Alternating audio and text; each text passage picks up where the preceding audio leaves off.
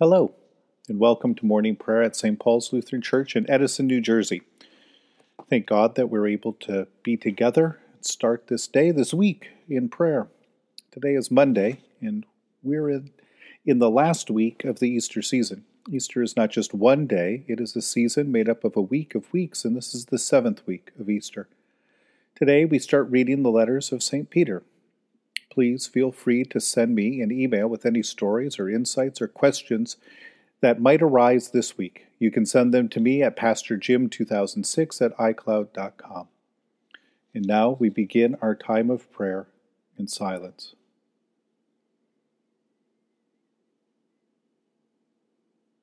In the name of the Father, the Son, and the Holy Spirit.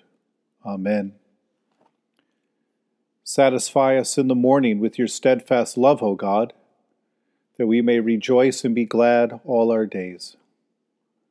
Praise to the blessed and holy Trinity, the Father, the Son, and the Holy Spirit, one God who gives life, salvation, and resurrection. Alleluia. The Sun of Righteousness will arise with healing in his wings. O come, let us worship and praise. Come. Let us sing to the Lord. Let us shout for joy to the rock of our salvation. Let us come before God's presence with thanksgiving and raise a loud shout to the Lord with psalms. For you, Lord, are a great God and a great ruler above all gods. Come, let us sing to the Lord. Let us shout for joy to the rock of our salvation. In your hand are the caverns of the earth. The heights of the hills are also yours. The sea is yours, for you made it, and your hands have molded the dry land. Come, let us sing to the Lord. Let us shout for joy to the rock of our salvation. Let, come, let us worship and bow down. Let us kneel before the Lord our Maker. For the Lord is our God, and we are the people of God's pasture and the sheep of God's hand. Come, let us sing to the Lord. Let us shout for joy to the rock of our salvation. You have been born anew through the abiding word of God. A reading from 1 Peter chapter 1. Peter, an apostle of Jesus the Messiah, to God's chosen ones who live as foreigners among the dispersion in Pontus, Galatia, Cappadocia, Asia, and Bithynia who have been set aside in advance by God the Father through the sanctification of the Spirit for obedience and for sprinkling with the blood of Jesus the Messiah. May grace and peace be poured out lavishly on you. May God be blessed, God the Father of our Lord Jesus the Messiah.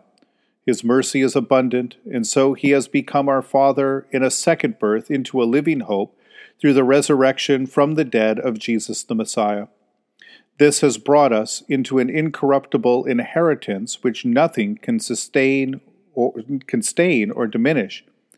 At the moment it is kept safe for you in the heavens, while you are being kept safe by God's power through faith, for a rescue that is all ready and waiting to be revealed in the final time. That is why you celebrate. Yes, it may well be necessary that, for a while, you may have to suffer trials and tests of all sorts. But this is so that the true value of your faith may be discovered. It is worth more than gold, which is tested by fire, even though it cannot be destroyed. The result will be praise, glory, and honor when Jesus the Messiah is revealed. You love him, even though you've never seen him, and even though you don't see him, you believe in him and celebrate with a glorified joy that goes beyond anything words can say, since you are receiving the proper goal of your faith, namely, the rescue of your lives. The prophets who prophesied about the grace that was to be given to you searched and inquired about this rescue. They asked what sort of time it would be, the time that the Messiah's Spirit within them was indicating when speaking of the Messiah's suffering and sub- subsequent glory. It was revealed to them that they were not serving themselves but you when they were ministering these things, things which have now been announced to you by the Holy Spirit who was sent from heaven, through those who preach the good news to you. The angels long to gaze on these things. So fasten your belts, the belts of your minds. Keep yourselves under control Set your hope completely on the grace that will be given you when Jesus the Messiah is revealed. As children of obedience, don't be squashed into the shape of the passion you used to indulge when you were still in ignorance. Rather, just as the one who called you is holy, so be holy yourselves in every aspect of behavior. It is written, you see, Be holy, for I am holy. If you call on God as the Father, as God, that is, who judges everyone impartially according to their work, behave with holy fear throughout the time in which you are a resident here. You know, after all, that you were ransomed from this futile practices that you inherited from your ancestors, and that this ransom came not through perishable things like gold or silver, but through the precious blood of the Messiah, like a lamb without spot or blemish. He was destined for this from before the foundation of the world, and appeared at the end of the times for your sake. For you, that is, who through him believe in one in the God who raised him from the dead and gave him glory, so that your faith and hope are in God. Once your lives have been purified by obeying the truth, resulting in a sincere love for all your fellow believers, love one another eagerly from a pure heart. You have been born again, not from seed which decays, but from seed which does not, through the living and abiding Word of God. Because you see, all flesh is like grass, and all its glory is like the flower of the field. The grass withers, and the flower falls, but the word of the Lord lasts forever. That is the word that was announced to you, the word of the Lord. Thanks be to God. From the fall of Jerusalem to the Babylonians, God's people had hoped for a return to the land the Lord had promised them as their own, where they might worship the Lord their God in freedom and peace, united in God's presence, perhaps within the temple itself. One God, one people, one temple, one nation. What we might have imagined of as a gathering that drew all people into a single central place, Jesus has turned around and spoken instead of sending his people out into the world with the message that God has gathered the whole world into one around the Son, who now dwells enthroned over the whole world at the right hand of the Father. Peter writes this letter to a church that is simultaneously gathered into one in Christ and scattered throughout the world one in faith, one in Christ, but dwelling throughout all the regions of Asia, which is modern day Turkey, and that is far from Jerusalem. In the hope that they hold on to and the promise they are looking forward to is the full revelation of the Messiah to the entire world as the one who rules and judges the world with love and righteousness. By God's grace, God's mercy, they have been called out of the world and into a fellowship of God's kingdom. This church is called to be a people set aside for God's purposes throughout the earth. That is what it means to be holy. It means to be called out, it means to be sanctified, purified, and then set apart so that God's words and God's love might act and live through them. Set apart for God's purpose, living according to God's purpose, and as a witness to God's righteousness and love in this world. We, as members of Christ's church today, are part of this one body now extending throughout the whole earth, kept in Christ in the Spirit.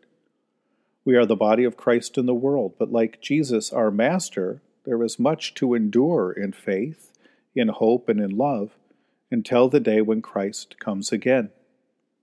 The contrast between the joy and glory of Christian hope and the reality of Christian suffering in this world is at the heart of this letter that Peter writes. To enter into this letter is to set aside our privilege and pretensions of power, especially power in this world, and to instead take the role of a servant, to take the position of a disciple, to take up the cross, and to suffer with Christ in this world. Is there something about life in Christ and as a part of Christ's people that denies us power as the world knows us, and that leaves us open and vulnerable to suffering as long as we're in this world? Since our commandment, the one that Jesus has given us, is to love one another as he has loved us, And since we, when we love, we become vulnerable to those who try to dominate the world through other means with fear and hatred, threats of violence, ruling it over people. Those things are soon to pass away. The coming Christ will sweep them away in the judgment. What then will endure?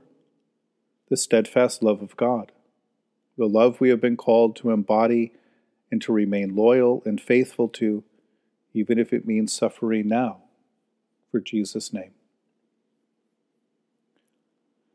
In the tender compassion of our God, the dawn from on high shall break upon us.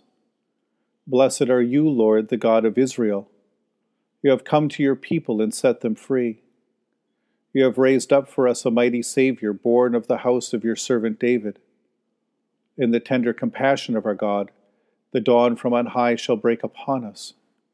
Through your holy prophets, you promised of old to save us from our enemies, from the hands of all who hate us, to show mercy to our forebears, and to remember your holy covenant. This was the oath you swore to our father Abraham, to set us free from the hands of our enemies, free to worship you without fear, holy and righteous before you all the days of our life. In the tender compassion of our God, the dawn from on high shall break upon us. And you, child, shall be called the prophet of the Most High. For you will go before the Lord to prepare the way, to give God's people knowledge of salvation by the forgiveness of their sins. In the tender compassion of our God, the dawn from on high shall break upon us, to shine on those who dwell in darkness and the shadow of death, and to guide our feet into the way of peace.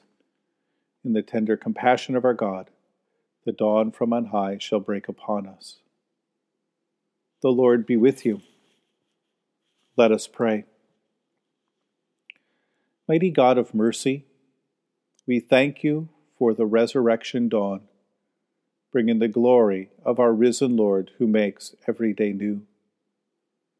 Especially we thank you for the sustaining goodness of your creation for the new creation in Christ, and for all gifts of healing and forgiveness, for the gifts of relationship with others, for the communion of faith in your church. For what else are we thankful?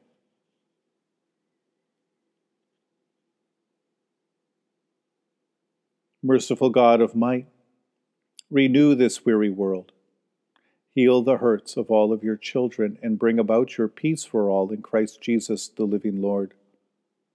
Especially we pray for those who govern the nations of the world, for people in countries ravaged by strife or warfare, especially this morning, we pray for the people of Israel. For people in countries suffering from illness and disease for all who are working to bring about peace and international harmony, for all who are striving to save the earth from carelessness and destruction, from those who are working to bring healing, health, and wholeness to the people of this world, and for the Church of Jesus Christ in every land. For who else or for what else are we praying this morning? Almighty and everlasting God, you have brought us in safety to this new day. Preserve us with your mighty power, that we may not fall into sin, nor be overcome in adversity. In all we do, direct us to the fulfilling of your purpose, through Jesus Christ our Lord. Amen. Lord, remember us in your kingdom and teach us to pray. Our Father who art in heaven, hallowed be thy name. Thy kingdom come, thy will be done, on earth as it is in heaven. Give us this day our daily bread, and forgive us our trespasses, as we forgive those who trespass against us. And lead us not into temptation, but deliver us from evil. For thine is the kingdom, and the power, and the glory, forever and ever. Amen. Let us bless the Lord. Thanks be to God. Almighty God, Father, Son, and Holy Spirit, bless you now and forever. Amen. Go forth into the world to serve God with gladness. Be of good courage. Hold fast to that which is good. Render to no one evil for evil. Strengthen the faint hearted, support the weak, help the afflicted, honor all people. Love and serve God, rejoicing in the power of the Holy Spirit. Thanks be to God.